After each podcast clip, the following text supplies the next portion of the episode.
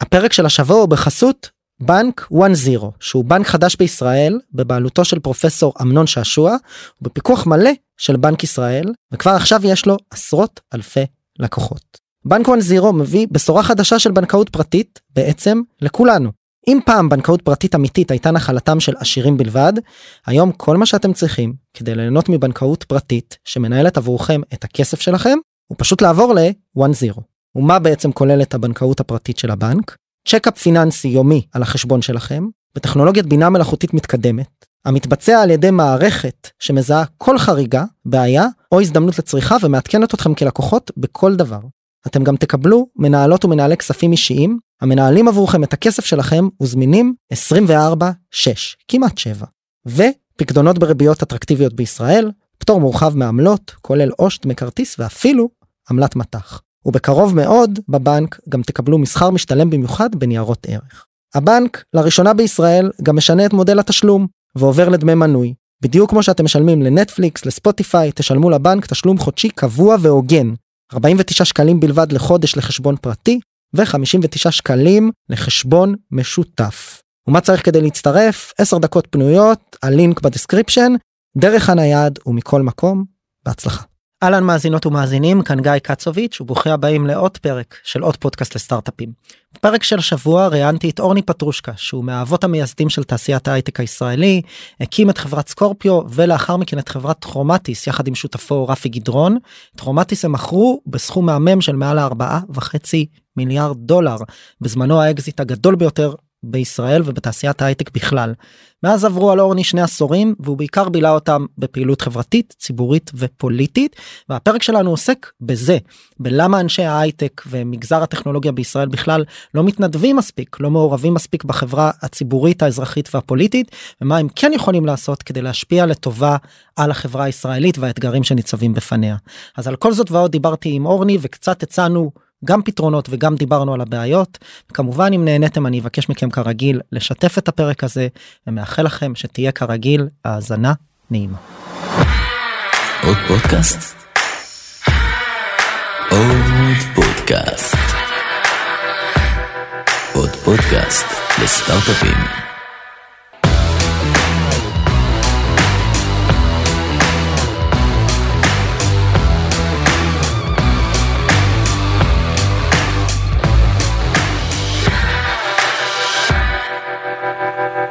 בוקר טוב אורלי. בוקר.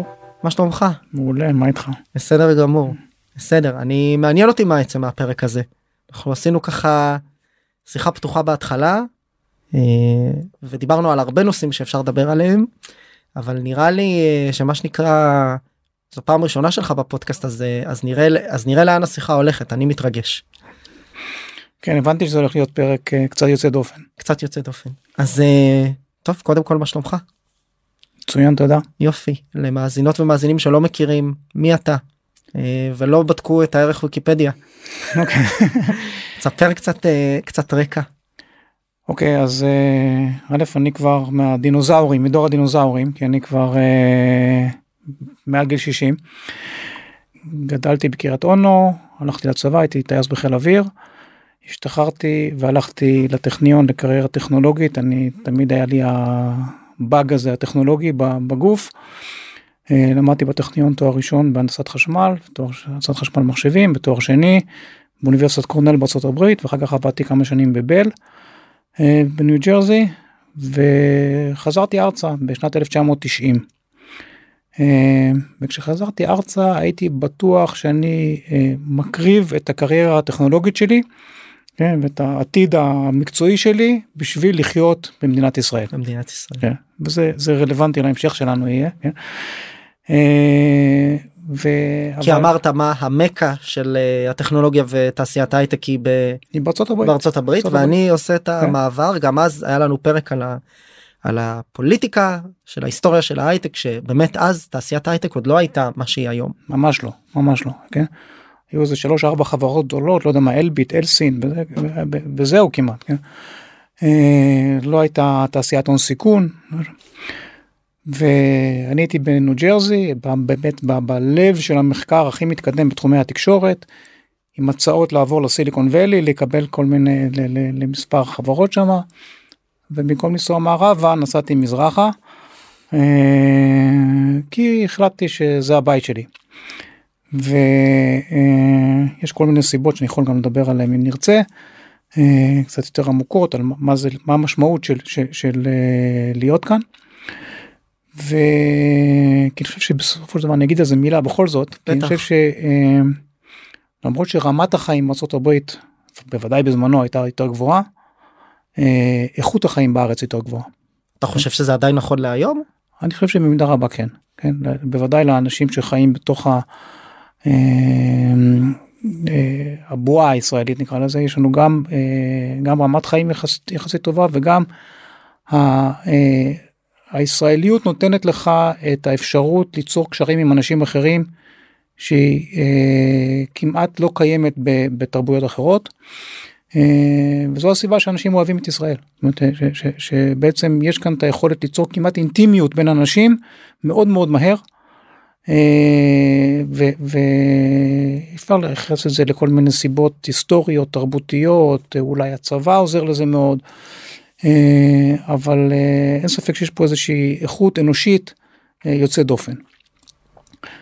זו הסיבה העיקרית.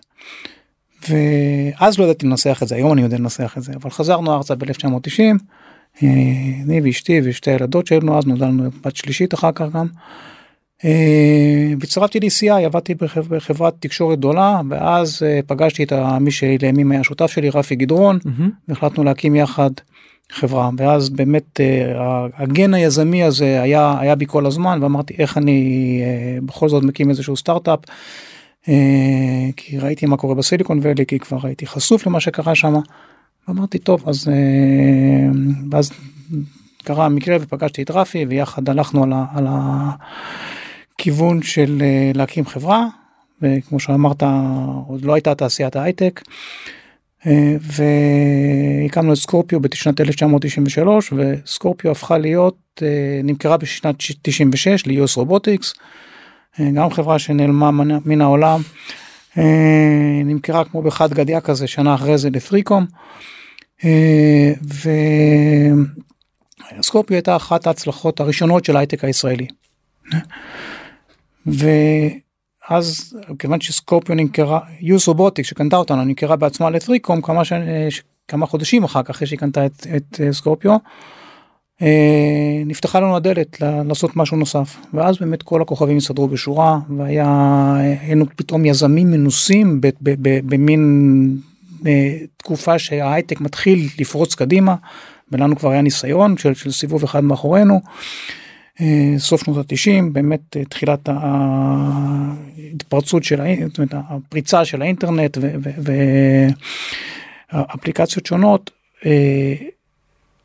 מהפכה בשוק התקשורת האמריקאי אה, וזמינות של כספים. ואז אמרנו אנחנו נלך על פרויקט שאפתני והקמנו את חומטיס. וחומטיס אה, קמה ב-97 גייסת הכסף ב-98 ובשנת 2000 נמכרה בסכום שבזמנו היה unprecedented. גם היום כן, הוא לא טריוויאלי. כן, כן. אה, מדברים על כמה ארבעה וחצי 4.75 מיליארד דולר 75 כן. אוקיי. ומיד אחרי זה באה התנפצה הבועה. כן? והייתה קריסה גדולה.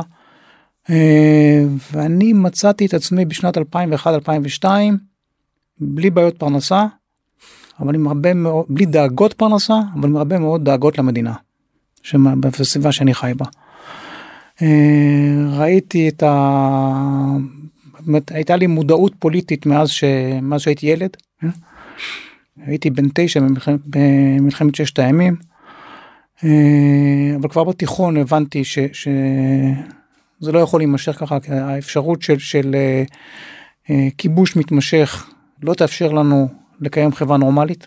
ואחרי שפתאום מצאתי את עצמי בסביבות גיל 40 בעצם כמו שאמרתי בלי בעיות פרנסה ועם הרבה דאגות למדינה אמרתי אני רוצה לעשות משהו כדי אה, אה, להתעסק בנושאים האלה. קצת עם אולי אה, יומרה מסוימת אה, לא מוצדקת ועכשיו אה, תחושת מסוגלות מוגזמת כמובן כדי אחרי שני סטארט-אפים מוצלחים אתה מרגיש על גג העולם שאתה יכול לעשות הכל. אז החוויה הזאת גם של הטיפול בנושאים האלה לאורך 20 שנה, שנים נתנה לי גם אה, רמה מסוימת של צניעות. מה שנקרא לא לפעמים להקים עסק ולמכור אותו ב-4.75 מיליארד דולר יותר קל מלשנות את הסביבה הציבורית. אין ספק אין ספק. אתה אומר זה המסקנות מ-20 שנה של פעילות.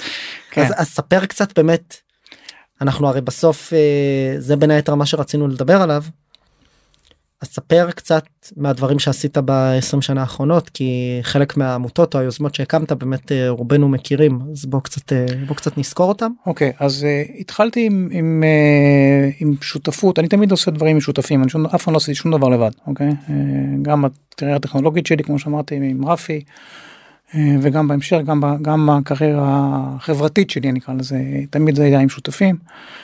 אז המיזם הראשון שהייתי מעורב בו לאורך זמן היה המפקד הלאומי עם עמי אילון. אמ,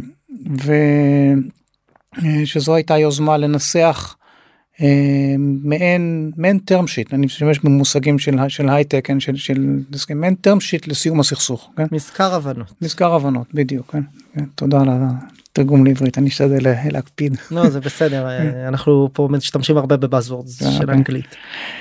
אמ, ואותו מזכר הבנות הכוונה כמו שעושים ב...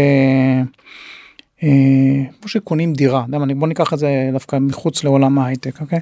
כשקונים דירה, אה, בא הקונה והמוכר ומסכימים על המחיר, על מועד פינוי, על התנאים המאוד מאוד בסיסיים, וכותבים מזכר הבנות למכירת הדירה, ואז מעבירים את זה לעורכי הדין, שיעשו מזה הסכם שלם למכירת הנכס. Mm-hmm.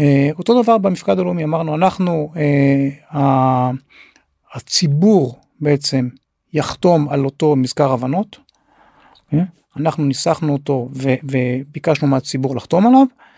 ואחרי זה הפוליטיקאים נביא אותו, זה, נביא אותו למקבלי ההחלטות בדיוק, והם יוציאו את זה לפועל. בדיוק והם יהפכו מזה יהפכו את זה להסכם מלא. טוב זה אין ספק אני לא חושב שצריך להיות uh, מה שנקרא מודע פוליטית כדי לנחש שזה לא הצליח. זה לא הצליח אבל היו שם כמה דברים. בוא, כן, מבחן התוצאה הוא ברור כאן כן. אין הסכם שלום. כן. ו... אבל היו כמה דברים שעשינו במהלך הדרך שכן השפיעו. אה, לדוגמה אחד הדברים שעשינו היה אה, ראיון אה, של ארבעה ראשי שב"כ, כן? עמי אילון שהיה שותף שלי ושלושת קודמיו בתפקיד ראש השב"כ, שהתראיינו לידיעות אחרונות באיזה יום שישי ב-2003 נדמה לי או 2004. ו... ואמרו שזה לא סביר ב-2003. מה שנקרא הנרטיב אני מנחש הביעו את הצורך ליצירת הסדר מדיני כן. היינו בצד אה, השני הובלנו את, את אה, הובלנו את בניין והפעלת הכוח מהצד אה, הלוחם. אנחנו גם צריכים פעילות והסדרה מדינית לצד זה זה נכון, בגדול נכון, היה המסר. נכון, בלי שניתן תקווה לפלסטינים כן, שהיא הולך להיות פה שבסופו של דבר התהליך הזה יוביל לאיזושהי תוצאה mm-hmm. כן. אנחנו צפויים להמשך האלימות והמשך הטרור והגברתו. כן? אוקיי. אני מזכיר לך זה תחילת שנות 2000 זה האינתיפאדה השנייה נכון אנשים נרצחים ברחובות זה באמת תקופה מאוד קשה. אה, ודווקא בתקופה הזאת ארבעת, ארבעת ראשי השב"כ יוצאים עם האמירה הזאת. Mm-hmm. עכשיו אותו ראיון קודם כל נתן השראה לסרט שומרי הסף ש, שאז היו שישה ראשי שב"כ בסרט אבל זה, זה דבר ראשון. אה, ודבר שני ויותר חשוב כן? ושבדיעבד הסתבר לי שזה היה אחד הדברים שהשפיעו בזמנו על אריק שרון לעשות את המהלך של ההתנתקות. כן? הוא, הוא קרא את הרעיון הזה וגם קיבל עליו פידבקים ממנהיגים בארץ ובעולם. והחליט שהוא צריך לעשות מעשה. Mm-hmm. ולכן זה היה אחד הטריגרים שהשפיעו ואני יודע את זה מידיע, מ, מ, בוודאות כי העוזר האישי של אריק שרון סיפר לי על זה הוא אמר, הוא אמר לי פעם אתה יודע שאתה זוכר שהיה פעם רעיון של ארבעה ראשי שב"כ אמרתי לו אני במקרה זוכר כי אני הפקתי אותו יזמתי הפקתי עשיתי אותו. כן? אה, אז הוא אומר זה הדבר שהשפיע על אריק שרון אולי יותר מכל לעשות את המהלך של ההתנתקות אז למרות שכביכול שכמו שאמרת במבחן התוצאה אין הסכם שלום. אה, אנחנו רחוקים מהסדר עם הפלסטינים אולי עכשיו יותר מתמיד אה, עדיין לפעילויות שעשינו הייתה השפעה חיובית ואני מקווה שהם חסכו חיים של הרבה אנשים. אה, אז זאת דוגמה זה לפעילות. הדוגמה הזו. יש, אה, יש גם עמותות שהן יותר בעולמות החברה האזרחית והנתינה. נכון. אה, אז ב-2007 או בתקופה הזאת של, של העשור הראשון של, של המילניום הזה אה, נחשפתי ל- ו- ואחרי ההצלחה של קרומטיס והשם שלי המרוח בעיתונות וכל זה אז קיבלתי המון בקשות לתרומות והתחלתי לעסוק בנושאים של פילנטרופיה. וקצת לארגן לעצמי את המחשבות ולארגן לעצמי איזושהי אה, איזשהם סדרי עדיפויות ותהליכים ותקציבים ולהחליט איך אני כן. איך אני רוצה להתעסק עם העניין הזה. התחלתי לנסות להבין את העולם הפילנטרופי מה זה כן אה, איך איך זה עובד. וחלק מה, מהתהליך לימוד שלי גרם לי להבין שבישראל התרבות הפילנטרופית לא מספיק טובה. מה זה אומר לא מספיק טובה? לא מספיק טובה שאנחנו פשוט במדדים אובייקטיביים נותנים פחות מההכנסה החודשית שלך. באחוזים מהתוצר הלאומי כן אנחנו נותנים פח- הפילנטרופיה מהווה חלק יותר קטן מהתוצר הלאומי מאשר רוב מדינות ה-OECD. מהמם. כן? אה, אנחנו בזמנו היינו מה זה השי- מה זה השיעור הממוצע? אוקיי אז מאיפה אנחנו עומדים? אז בארצות הברית באותה תקופה כן האמת שאין לי מספרים עדכניים היום כן אוקיי. אבל, אבל בארצות הברית באותה תקופה זה היה קרוב לשני אחוז מהתוצר הלאומי היה, אה, פילנטרופיה. אה, בישראל זה היה עשירית מזה 0.2 אחוז. אוקיי? באירופה זה היה בין חצי אחוז לאחוז משהו כזה באנגליה קצת יותר במדינות אחרות בסקנדינביות קצת פחות כן. כן. אה, זה הממוצע צריך להגיד שאלה שלא בטוח יש להם יכול להיות שלא נכון בכלל נכון נכון נכון ש... מדבר על מדינות המדינות המפותחות אוקיי, כן כן, כן, כן. לא- לא משהו לא אותנו. אבל גם בתוך האוכלוסייה יש פה איזושהי התפלגות שאני מניח שאלה שאין להם וידם אינה משגת מה שנקרא לא יתרמו בכלל ואלה שמאוד עמידים אנחנו רואים את זה גם בארצות הברית הרבה מהם בוחרים לתת הרבה מההון שלהם והם מה שנקרא מעלים את, את שיעור התרומה כלפי מעלה נכון מאפס ליותר מאפס. נכון למרות שאני רוצה לתקן דבר אחד אה, אלה שאין להם גם נותנים כמעט בכל מקום. אוקיי? אה, במיוחד במקומות שיש תרבות פילנטרופית אה, אה, ואני אחזור לזה כי זה חשוב כן כן אז מה זה אני רוצה אני רוצה לשאול אותך כי פה נראה לי אנחנו קצת uh, כבר מתחילים uh, להתפלפל כי אמרנו שבאמת נדבר על זה ונראה לי זה בסוף עיקר הטענה שלך בעשור שניים האחרונים זה שמגזר ההייטק תעשיית ההייטק היזמים המשקיעים העובדים המנהלים לא מעורבים מספיק ולא מעורבים נכון. מספיק זה כותרת כוללת ללא מעורבים מספיק לא בחברה האזרחית ולא בעשייה הציבורית וגם לא מתבטאים פוליטית שזה הרבה פעמים בטח היום אה, במח... במחנה מאוד מסוים קצת אה, יש, יש איזשהו פחד ואיזשהו חשש אה, אה, להתבטא כי זה כבר מה שנקרא אנחנו אנחנו המחנה הזה כבר לא בשלטון הרבה מאוד זמן כן אז אז שנייה מהזווית האזרחית פוליט האזרחית ציבורית דווקא והפילנטרופית מה מה זה בכלל תרבות של מעורבות או תרבות של נתינה כן אז בואו נחלק את זה לשניים באמת בואו בוא נתחיל בנושא של עצם הנתינה. לפני שאנחנו נכנסים לנושאים הקצת שנויים במחלוקת מה שאתה קורא הפוליטיים. אה, תרבות של נתינה זה תרבות שאתה ביום יום שלך בשגרה כמעט מחפש איפה אתה יכול לסייע. כן? אה, וזה קשור לתרבות בכלל של המדינה. אה, ואני רוצה, אה, כש- וכשהתחלתי ללמוד על הנושא הזה בשנות, ה- כמו שאמרתי, באמצע העשור הראשון של שנות האלפיים, אה, הבנתי שבישראל יש בעיה של פילנטרופיה מכמה סיבות. סיבה אחת היא, ה, היא ה, אמ, ההיסטוריה, כן? הציונות הייתה תנועה שבה מי שהגשים את, את הציונות עצמה פה בארץ בראשית המאה ה-20 אה, עשה את העבודה ומי שסייע לו זה היה מי שלא הגיע הנה, כן? כן. זה, זה, זה, זה היה תורמים מבחוץ תורמים מה- מבחוץ. בעצם הציונות הייתה פרויקט של העם היהודי.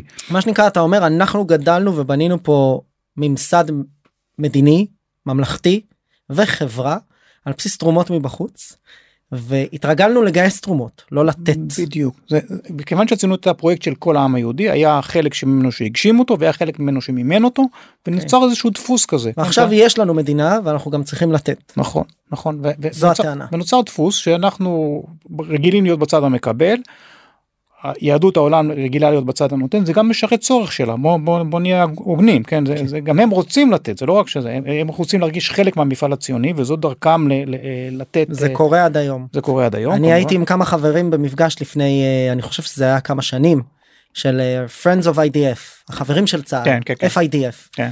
וזה ארגון שפרוס אה, בכל ארצות הברית והם עושים אירועים וארוחות אוקיי. ערב וכדומה ואתה בא וקונה שם קונה במרכאות מקום בשולחן באלף או אלפי או עשרות אלפי דולרים כדי לבוא לאיזה אירוע כזה שברור לך שכל מי שהגיעו תורם והכסף הולך לצה"ל ואז מגיעים ממש אה, נציגים של הצבא ומערכת הביטחון עם סיפורים אנקדוטליים על החייל שקנו לו הליכון או, או כיסא גלגלים או הבסיס שנתרם לו חדר כושר וכדומה ואני האמת חשבתי ואני אומר את זה מהזווית האישית וזה פה דעה אישית כמה זה מגוחך מביש. כי בסופו של דבר תקציב מערכת הביטחון נכון. הוא עצום נכון. ואתה לא באמת צריך ללכת ולקושש עשרת אלפים דולר מרופא ועורך דין יהודים בלוס אנג'לס רק כדי לגרום להם להרגיש קרבה לישראל ויש דרכים יותר מתוחכמות אני לא אומר שהכסף הזה לא ראוי אבל יש דרכים יותר מתוחכמות לתעל את הכסף הזה לטובת הפעילות החברתית והציבורית בישראל לאו דווקא בהקשרים פוליטיים וממש הרגשתי שזה טיפה בים וזה מין אה, משהו שקיים מכוח האינרציה אז סתם אה, הערה לגבי אז זה. אני מסכים לגמרי אני מסכים לגמרי זה, כשאני מנתח את הסיבות אני אומר אלה, אלה הסיבות אבל אני אומר כן, וזה עדיין לא- קורה. זה עדיין בסדר, קורה. בסדר. אה, סיבה שלישית שאני אזכיר כאן זה ה... אז ה-DNA הסוציאליסטי של ישראל העובדה שהציונות הייתה כרוכה בסוציאליזם כן.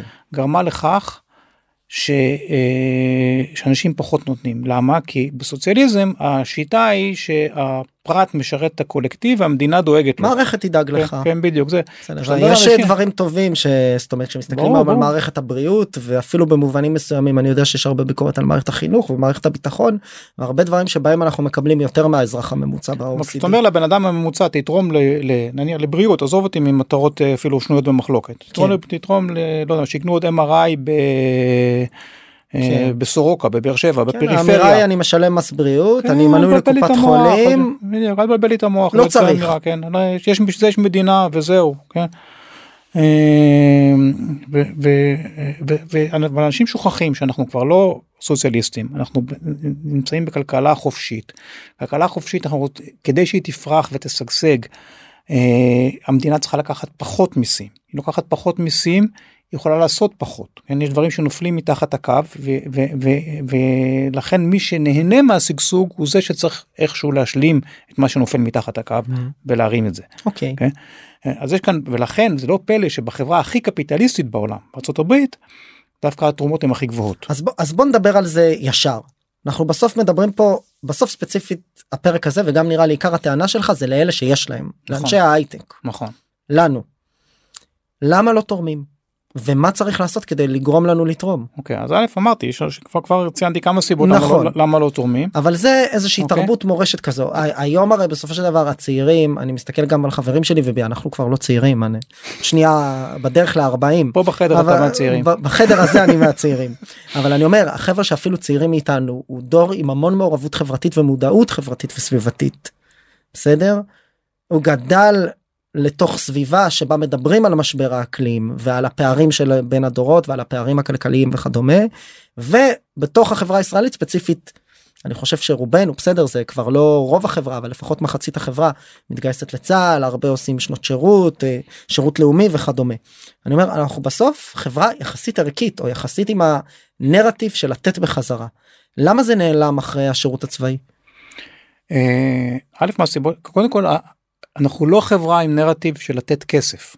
אוקיי? אנחנו כן חברה עם לתת עם אתוס של התנדבות מאוד מאוד גבוה הצבא אנשים מתנדבים ליחידות מובחרות ללכת אה, לעשות לצבוע כן, בתים אה, בתים. יחד עם הצוות שלך. יש בתי אבות שיש שם 30 שכבות של צבע אוקיי. שתבין בגלל שכל חברה לוקחת את העובדים שלה ליום התנדבות וצובעים להם את הבית אבות. כן? אוקיי אז כן. הסיפור הזה של לתת לקחת מהכיס ולתת בדיוק זה הרבה פחות. זה שיח שאגב אה, שוב הוא, שיח אני קצת מרגיש הרבה פעמים הוא פריב- פריבילגי צריך להגיד הוא שיח של אלה שיש להם אבל אני כן מרגיש שהוא הולך ועולה.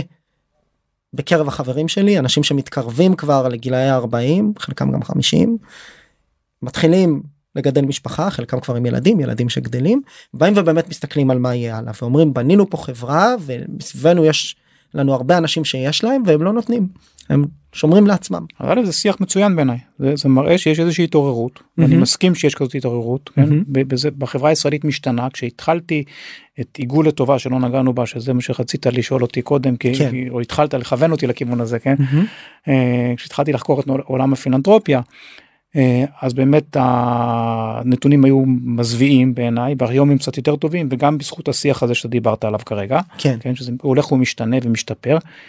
אני רק אסגור את הלופ על עיגול לטובה, עיגול לטובה בעצם זה מנגנון שמאפשר לכל מי שיש לו כרטיס אשראי, לתת הוראה קבועה לחברת האשראי שלו לעגל את התנועות כלפי מעלה כל משהו עם אגורות יתעגל לשקל הקרוב. כן, יש לי שקל אה, 98 אז 0.02 בדיוק. אגורות ילכו לתרומה. ילכו לתרומה בדיוק וככה מצטבר במשך החודש בממוצע זה יוצא 4 שקלים לחודש לאדם באמת סכום שווה לכל נפש כן פחות מכוס קפה. אה, והמטרה היא להעביר את הכסף הזה לתרומה. וה- והכסף הזה עובר לתרומה לפי הנחיה של הנותן הנותן בוחר לאן הכסף הזה הולך.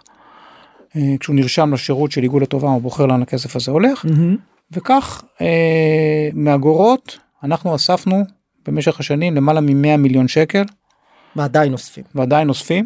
לכן כל מי שמאזין ורוצה להצטרף מוזמן להירשם עם כרטיס האשראי שלו. אה, ו... וזה באמת נתינה בקטנה וזה אה, מרגיל את האנשים לתת כדבר שבשגרה בשגרת היומיום שלהם כל פעם שהם קונים לעצמם משהו הם גם נותנים איזשהו צ'ופצ'יק לחברה שבה הם חיים. כן אבל אני מרגיש שזה כזה קצת כמו AI automation זה אמור לעשות את העבודה בשבילי אני לעומת זאת מרגיש שבארצות הברית והיה לי על זה גם שיחות כי אני ביליתי הרבה מהזמן שלי בשנים האחרונות שם בעקבות פיוז'ן והעבודה. שבעצם זה באמת חלק מהתרבות. לא רק האירועי גלות האלה של Friends of IDF שדיברנו עליהם אלא גם באמת יש שיח שיח פרואקטיבי סביב אלה שיש להם לגבי באיזה causes הם מעורבים או למה הם תורמים ואיזה סוג של פעילויות חברתיות ציבוריות מעניינות אותם. גם בזווית הפוליטית בין אם זה אייפאק וכדומה בטח אם אתה בשדרה היהודית אבל גם בכלל ב-all American וזה ממש חלק מהזהות של אנשים וכאן אני מרגיש שזה מין משהו שאתה עושה כדי לייצאת ידי חובה עכשיו אני כן אגיד עוד משהו וזה שוב דעתי האישית הסובייקטיבית אני כן מרגיש שהרבה פעמים זה גם נובע ושוב זה ניתוח בשקל מהיותה של הכלכלה האמריקאית והחברה האמריקאית קצת יותר ותיקה מאיתנו. אנחנו פה בקושי 100 שנה הם כבר כמה מאות ונוצר דורות שלמים של אנשים שפיתחו עושר אדיר צברו עושר אדיר בנים של ובנות של משפחות שיש להם עושר אדיר ונוצרה תרבות כזו של הנחלת אה, המורשת של גם לתרום. מההורים והסבים וכדומה בשלב מסוים גם אתה יודע העושר הוא כזה גדול שבאמת כבר חושבים מה לעשות איתו. אז אני ואני אומר ש... ופה כשמסתכלים ה- היום בשנים האחרונות זה קצת גדל בגלל ההייטק אבל אבל זה לא, לא היה פה כמות אדירה של עשירים מופלגים שטועים מה לעשות עם העושר שלהם זה גם משהו שהוא חדש בספירה ובציבור הישראלי. אתה בוודאי צודק אבל עדיין זה לא אומר שאנחנו לא צריכים לנסות to catch up לנסות לנסות ולהפנים את זה שאנחנו כבר לא באותו מקום שהיינו בו לפני 50 ו-100 שנה כן. אנחנו כבר במקום אחר כן אנחנו צריכים לשנות את, ההר, את ההרגלים שלנו וגם יש סיבה שאנחנו שם הסיבה שאנחנו שם זה כמו שאמרתי אנחנו עברנו לכלכלה חופשית נוצר פה שגשוג כן והמדינה לא יכולה לעשות מה שציפינו מהמדינה לעשות אנחנו כבר לא יכולים לצפות ממנה. אז אנחנו צריכים לצפות אז למה שהשוק הפרטי לא יעשה את זה למה זה צריך לעשות בתרומה או לפחות בחלקו בתרומה. מה הפער או מה כי יש כי יש כאן קו הדין יש כאן קו הדין בין מה אנחנו מצפים מהשוק הפרטי החופשי לעשות לבין מה מצופה ממך וממני לעשות במסגרת כספי התרומה שלנו כן. ושנינו תור- תורמים. כן, בסוף. זה- יש מטרות שגם השוק הפרטי לא לא לא לא נותן להם מענה כן. ו, ואתה שואל את עצמך אה, לתת עוד חינוך לעוד ילד כן אה, בפריפריה כן ב, לא יודע מה בפזורה הבדואית כן כן. איך השוק הפרטי ידאג לזה. כן? אה, זה זה זה דבר השוק הפרטי לא יכול להגיע לכל נקודה ולכל מקום בשביל זה יש מדינה אנחנו חיים עם איזשהו, איזשהו איזון בין תפקיד המדינה לתפקיד השוק הפרטי ותפקיד החברה האזרחית. חברה אזרחית היא גם שחקן כאן. זאת אומרת, העמותות אה, שמעשירות ונותנות מעבר למה שהמדינה יכולה לתת ומעבר למה שהשוק יכול לתת אה, הן שחקן משמעותי שצריך את המימון שלו. כן? אה, והחברה האזרחית היא שחקן בתוך החברה הכללית בתוך הכלכלה אה, שאנחנו מייצרים כאן. אה, ולא, ולכן היא גם נקראת המגזר השלישי. נקרא, יש את המגזר הראשון שזה המדינה, המגזר השני זה המגזר העסקי והמגזר השלישי שזה המגזר החברתי. כן. כן? ושלושת המגזרים האלה צריכים לעבוד באיזושהי הרמוניה מסוימת בינם והדרך שבה המגזר השלישי ממומן היא בעיקר באמצעות תרומות. תרומות ופילנטרופיה כן, נכון כן. נכון ופה בהקשר הזה אני באמת אומר גם בתור מישהו שהיה מעורב בעולם הזה גם הקמתי תוכנית אה, לליווי של מיזמים חברתיים חברתיים טכנולוגיים תחת עמותת בוגר 8200 היא נקראת 8200 אימפקט. גם הקמתי בעוונותיי עמותה שעדיין קיימת נקראת וויז אני אומר באמת אין אין מקורות מימון מספקים היום. כשאתה יזם חברתי היום יש מעט מאוד מספר חד ספרתי נמוך של קרנות פילנטרופיות שהן באמת פעילות. אותן קרנות אנחנו תמיד הרגשנו ואני חושב שזה נכון עד היום יש להם מנדט מאוד מאוד ספציפי למשל לממן חינוך אה, בדואי בפריפריה ולזה הם תורמות. אם אתה לא אין אין מה שנקרא אה, אה, סוג של דמוקרטיזציה של הפילנטרופיה. אתה לא יכול לבוא היום ולגייס פילנטרופיה מכל אחד. יש אין מעט תרבות. מאוד מקורות מימון והם, וזה חלק מזה שאין תרבות. בארצות עכשיו- הברית בארצות הברית כשאתה בוגר אוניברסיטה אתה באופן אוטומטי נכנס למאגר התורמים של האוניברסיטה הזאת, נכון אוקיי? ועושה ועושים מח- לך פואוצ'ין כדי לתרום נכון, לאוניברסיטה נכון. ולכל מיני יוזמות. עכשיו תחשוב על בוגרי 8200 כמה מהם הצליחו וכמה מהם תרמו לעמותה שלך אוקיי אז אז אז, אז אתה מבין אה, בעיה נפרדת שקשורה אז למקורות בעיה- המימון של העמותה. אז זאת בעיית תרבות זאת בעיית נכון. אם הייתה תרבות שהמוסד שבגרת ממנו ושבזכותו במידה רבה הצלחת זאת אומרת הוא נתן לך את החינוך נתן לך את ההכשרה במקרה של 8200 בוודאי כן? מהמם. נתן לך את ההכשרה ואתה בזכותו בעצם הגעת למה שהגעת תן קצת חזרה ת, תנסה ת, תעזור לדור הבא אז איך אנחנו משכנעים אנשים אה, נראה לי שהבעיה ברורה ונראה לי שתמונת המציאות למי שלפחות נתקל בה היא גם ברורה ובסוף אתה אומר גם המספרים מדברים. אה, איך אנחנו בכל זאת מניעים לפעולה אוקיי אז א' צריך אה, להנחיל את זה כשזה דבר שבשגרה עכשיו עיגול לטובה מה שהיא מנסה לעשות היא מנסה כמו שאמרתי קודם ל, ל, להרגיל אנשים שנתינה זה דבר שבשגרה עושים את זה ביום יום כל פעם שאתה קונה לעצמך משהו אתה גם נותן עכשיו זה באמת בקטנה וזה בוטום אפ כזה זה מתחיל מ- מ- מ- מהקהל הרחב יש לנו אה, חצי מיליון כרטיסי אשראי וואו. שמעגלים. אוקיי אה, אנחנו רוצים להגיע לפי ארבע מזה גם בסופו של דבר כן. או לא בסופו של דבר להמשיך הלאה גם כן? יש סך הכל יש למעלה מעשרה מיליון כרטיסי אשראי בארץ אז אנחנו בשאיפה רוצים להגיע לכולם. אה, ו, אה, ו, ולכן אה, זה, זה תהליך ארוך בשביל ל- ל- להרגיל את הציבור לתת כן. אפשר ללכת גם בכיוון הפוך top down להגיד אוקיי בוא איך אנחנו דואגים לזה שאותם אנשים שהרוויחו הרבה גם ייתנו סכומים משמעותיים לא 4 שקלים בחודש כן. אלא ייתנו אה, אה, סכומים משמעותיים אה, של מאות אלפים אולי מיליונים בשנה כי הם יכולים. כן?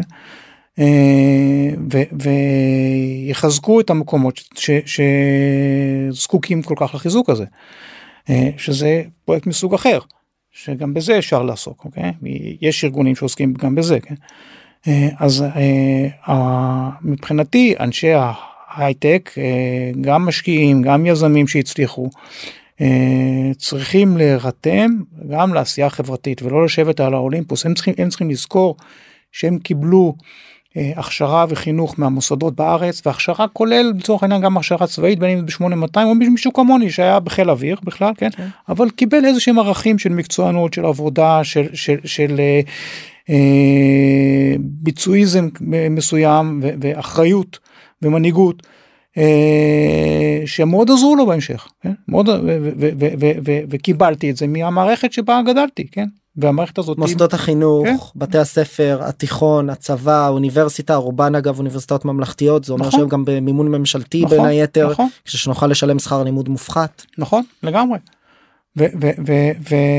ולכן זה התפקיד שלי כן ואני או בזכות אותם כל אותם מוסדות בעצם הגעתי למה שהגעתי. אה, גם בסדר אני גם גם עבדתי קשה אבל אבל אבל צריך לזכור את זה שלא לכולם יש את אותה הזדמנות והמטרה שלנו כדי שהחברה בישראל תצליח ותשגשג היא לאפשר לאנשים את ההזדמנות.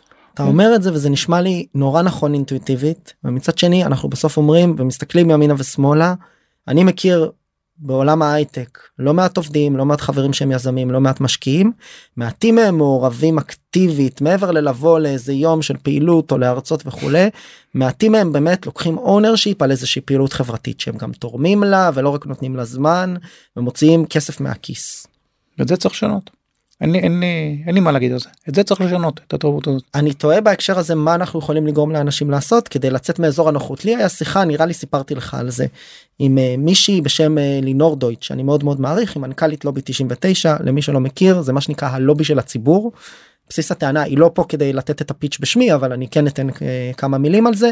בעצם הטענה באה ואומרת שהיום במגזר הציבורי פוליטי יש המון המון גורמים זרים לאו דווקא רעים אבל זרים שמשפיעים על הפעילות והעשייה הציבורית והפוליטית הרבה מהם זה דרך חברות לובינג למי שלא מכיר חברות לובינג זה בדרך כלל חברות פרטיות שמקבלות כסף מלקוחות שהמטרה שלהם לעשות לוביזם הם לעשות אבנגליזם ולעודד אג'נדות מסוימות לדפוק על דלתם של חברי כנסת ולהסביר להם למה חוק כזה צריך לעבור או לא וכדומה ללכת לוועדות כי מותר היום להיכנס לוועדות ולישיבות בכנסת אלא אם זה כזה ועדת חוץ וביטחון וגם אפילו לפעמים לדבר אבל כמובן להיות נוכח ובעצם לוביזם עד היום או עד לובי 99 היה במין מעגל כזה של בוא נקרא לזה ברע הון שלטון.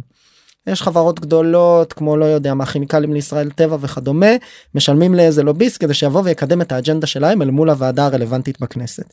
לובי 99 כאן אני מגיע לסיפור זה הלובי של הציבור.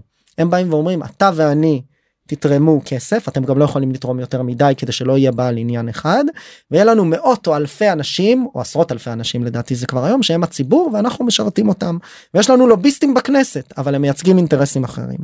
אז אני גם תורם להם זה סתם כגילוי נאות וגם היה לי שיחה איתה על זה היה אחרי הבחירות אחרי תוצאות הבחירות האחרונות והסיפור היה למה רילוקיישן אה, זה לא אופציה כי עבור חלק מהאנשים במחנה פוליטי מסוים זה כנראה משהו שעלה בראש לפחות uh, ביום של הבחירות והיא באה ואומרת יש דברים שאפשר לעשות צריך להיות מעורבים תצביעו למפלגה תתרמו. ואני אמרתי לה את כל זה אני אומר כדי להגיד לך את מה שאני אומר לה אמרתי לה תקשיבי.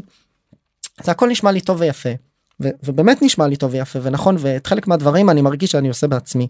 אבל בסוף המאזין או המאזינה הממוצע ששומעים לנו ששומעים אותנו טוב להם מדי. הם חיים בנוחות הם עובדים בעבודה טובה יש להם משפחה יש להם חיים הם עסוקים בדברים אחרים.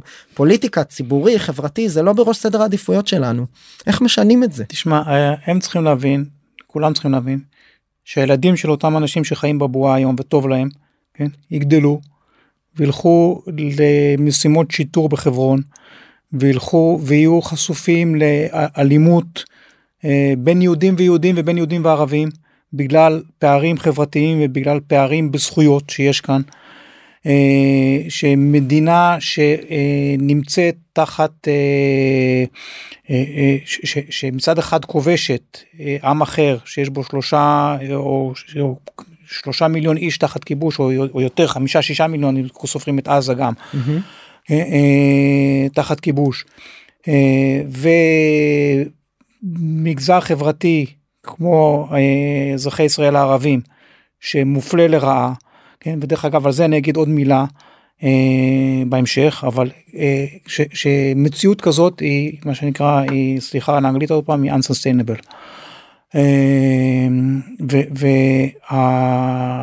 ואם רוצים שילדים שלהם יחיו בחברה מודרנית אה, ושלא הולכת ומקצינה אה, ושיש שוויון מגדרי כן, ושוויון זכויות ללהט"בים אה, הם צריכים להיות מעורבים. זה לא מספיק שהם ישבו באולימפוס שלהם ויעשו את העבודה שלהם בעולם ההייטק וזהו. אז, אז תכף נגיע לנושא הפוליטי אני רוצה לגעת בו ממש עוד רגע רק לגבי המעורבות שאלה אחרונה אני מאזינה או מאזין של הפודקאסט הזה אני רוצה להיות מעורב מה הצעד או הצעדים הראשונים שאני יכול לעשות כדי להתחיל.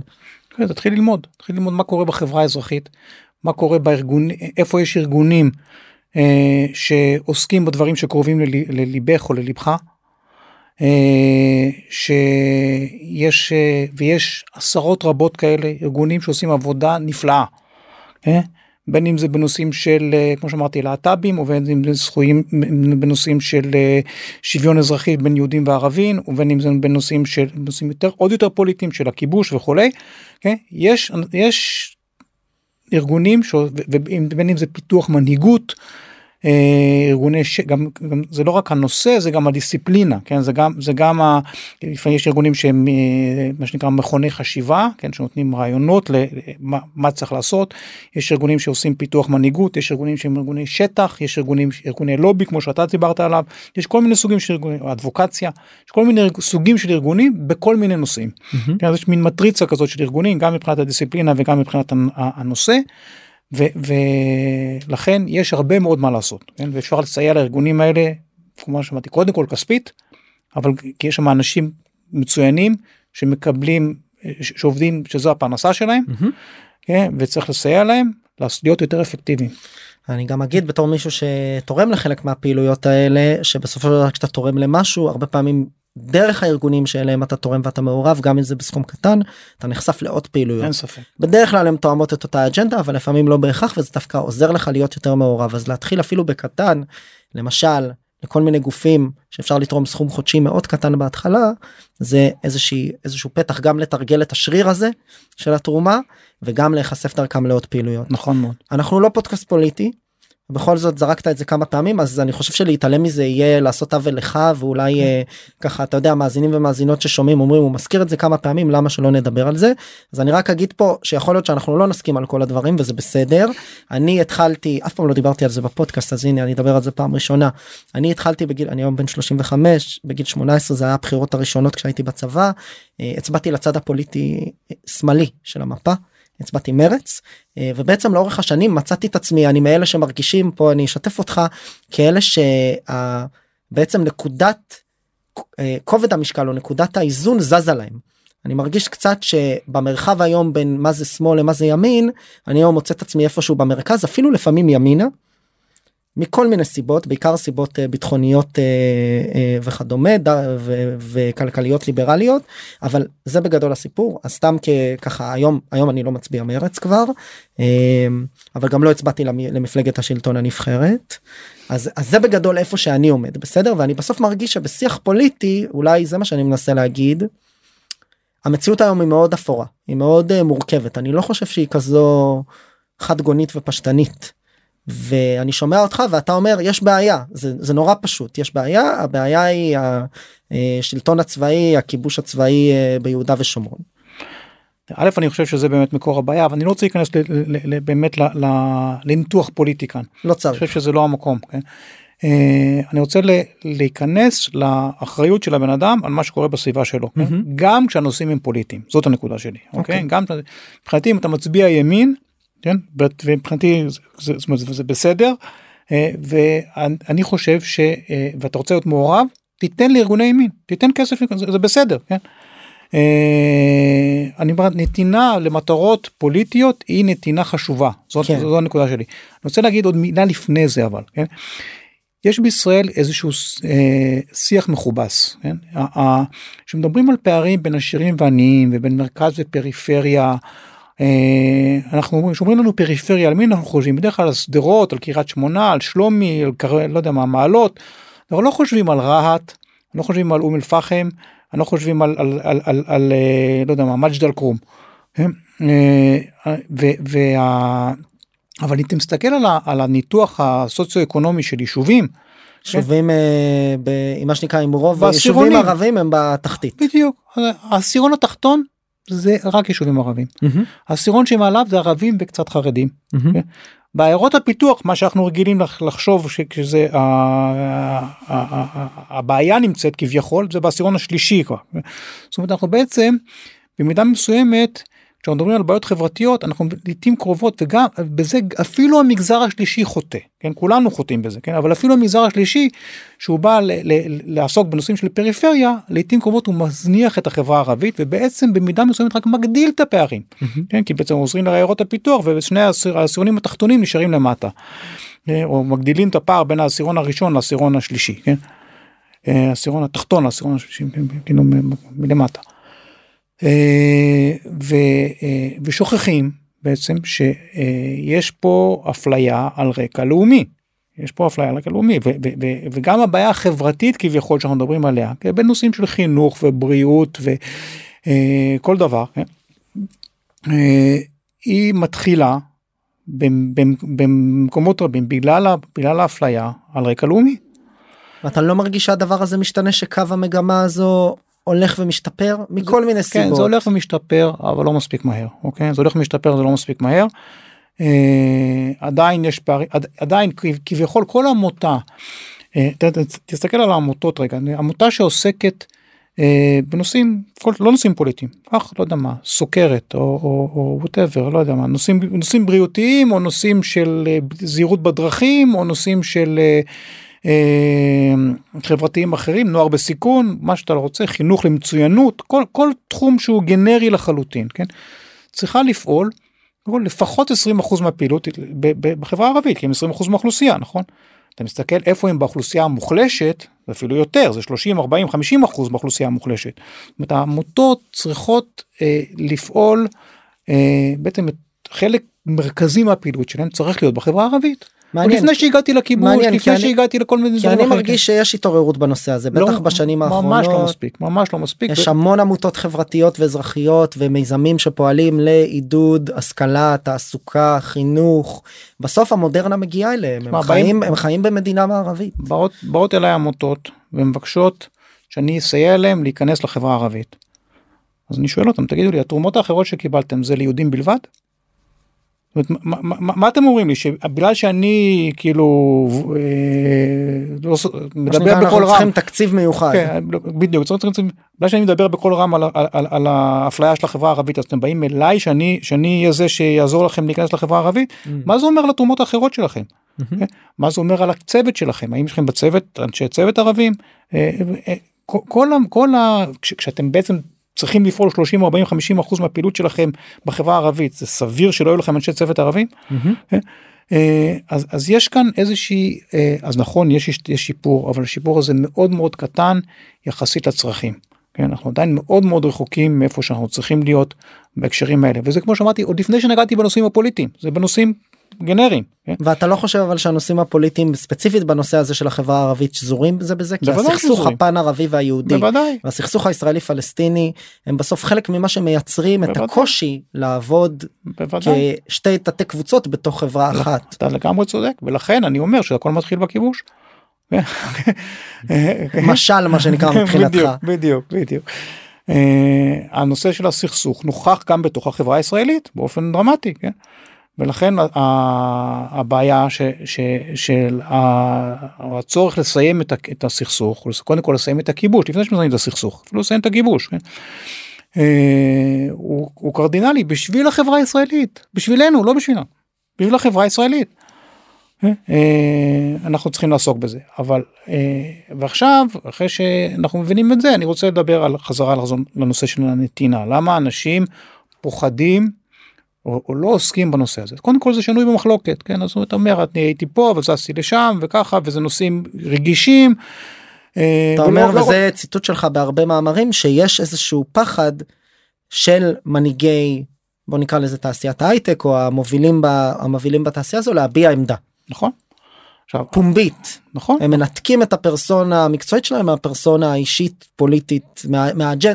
יש להם שתי אג'נדות נפרדות. נכון אוקיי אבל האג'נדה הפוליטית שלהם היא בארון. זאת mm-hmm. הנקודה זה שתי אג'נדות נפרדות זה נכון אבל האג'נדה הפוליטית שלהם היא בארון. Mm-hmm.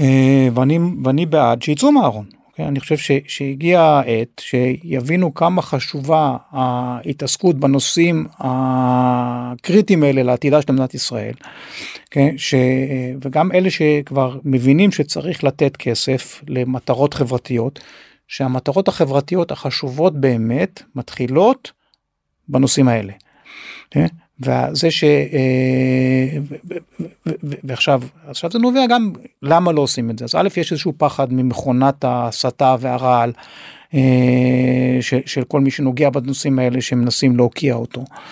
אה, גם יש איזושהי חולשה היסטורית של כל ספרי האזרחות כבר משתנים והחינוך. אתה מדבר אני שומע על צד מאוד מסוים של המחנה הפוליטי המחנה השמאל. כן כן. אז, אז אני פה חייב להגיד שלי יש הרבה חברים שמצביעים ימין. לא מעט mm-hmm. והם טוענים את אותו דבר. הם אומרים הצבעתי ליכוד הצבעתי בן גביר אני לא מרגיש או מרגישה בנוח לה, להגיד את זה כי כל uh, חבריי השמאלנים קוראים לי uh, גזען uh, פשיסט ועוכר ישראל תראה, באותה מידה. א' הכיתוב הזה הוא לדעתי הולך לשני הצדדים במובן מסוים תראה, או הדמוניזציה של, ה, של הצד השני. אני לא מסכים איתך. בהקשר הזה. אה, יכול להיות שבמיליה הספציפי באיזושהי קבוצת חברים שמישהו מביע עמדות שהן לא פופולריות אז הוא חוטף על הראש זה בסדר אבל שאלה היא במה שקורה בספירה הציבורית. תשמע באופן אישי כן אני קיבלתי אש בפייסבוק ובטוויטר מראש הממשלה. אוקיי. רפ"ק ראש הממשלה יוצא נגד אזרח, כן, שבעצם אומר את דעתו, מה קרה שם? אוקיי? עכשיו אני, לא הכרתי את האינסידנט אוקיי, הזה. אוקיי. הוא אמר שהטייקונים של השמאל אה, נותנים כסף להפגנות נגדו. עכשיו, זה, עכשיו זה, זה נכון שאני גם הייתי חלק מהמממנים של המחאה, מחאת בלפור מה שנקרא, בקטנה מבחינתי, כן, אבל באמת לא הייתי אה, מאוד דומיננטי שם, אבל כן סייעתי, השתתפתי ו- וכמובן פיזית וגם מעניין. כספית. כן? עכשיו כשראש ממשלה מסית נגד עכשיו כתוצאה מזה יצאו בקבוצות של הביביסטים קריאות לבוא להפגין לי ליד הבית. אתה מבין? אז תראה אז פה אורלי אז שנייה קודם כל אני שם אני מחלק את זה לכמה חלקים החלק של לעשות דמוניזציה לבן אדם על רקע עמדותיו וכדומה אני חושב שזה חלק מתופעות הרשת. סתם הנה בוא מדברים פוליטיקה אני אהיה פתוח אני מאוד נגד. אני כן אגיד שאני חושב שיש תופעה אפרופו לחשוף את התורמים או את הכסף שמאחורי יוזמה פוליטית כזו או אחרת אני חושב שלשני הצדדים של המחנה זה משהו שהתחיל לקרות יותר ויותר ואני בעד. לא. אני בעד שאם יש אה, לא יודע מה אתר מידע או שקוף או מחאה כזו או הפגנה כזו שידעו מאיפה הגיע כן, הכסף. אתה, תשמע, אתה בין אם לוקח- זה הקרן החדשה של אנחנו- ישראל או קרן אה, תקווה. אנחנו מתחילים? להתווכח על נושאים פוליטיים אבל אבל ואני לא חושב שזה שזה דווקא לא המטרה. מתווכח. כן. אבל אה, לידיעתך כן יש כן. אה, ב- ב- רשם העמותות יש הגדרה מה גובה התרומה שמעליה. אה, אתה צריך לחשוף, נכון, לחשוף אתה את לא יכול להיות אתה- אנונימי. אתה לא יכול להיות אנונימי. נכון. עכשיו מקבלים מבקשים פטור. מבקשים גם פטור. עכשיו הפקידים במשרד הפנים שהוא נמצא בשליטת הימין גם בממשלת השינוי היה בשליטת איילת שקד. כן? כן, זאת אומרת יש פטור גורף אה, פטור גורף ל- לעמותות בצד אחד. כן, נכון, לדוגמה, אוקיי. כן. אז עכשיו אז, אז יש לך כאן אה, איזשהו אפקט של אומרת, האפקט הזה אה, והשיח שהולך ונהיה קיצוני אה, לצד הימני של המפה הפוליטית מהמם. אוקיי והעלייה של בן גביר היא סימפטום של הדבר הזה אוקיי. אה, היא זו ש, שמפחידה את אותם אנשי הייטק להתבטא. כן, אומרים למה אני צריך את זה? אה, למה אני צריך להתעסק בזה? כן? ו, ו, אה, אבל הם שוכחים ש, שככה רק. היח- בזה שהם נשארים על הגדר ולא מתערבים בנושאים האלה המצב רק הולך ומחמיר. ו, ו, וצריך לפעול ויש מה לעשות ויש הרבה ארגונים שעושים שאפשר לסייע להם ואם זה חשוב לך אז תעשה.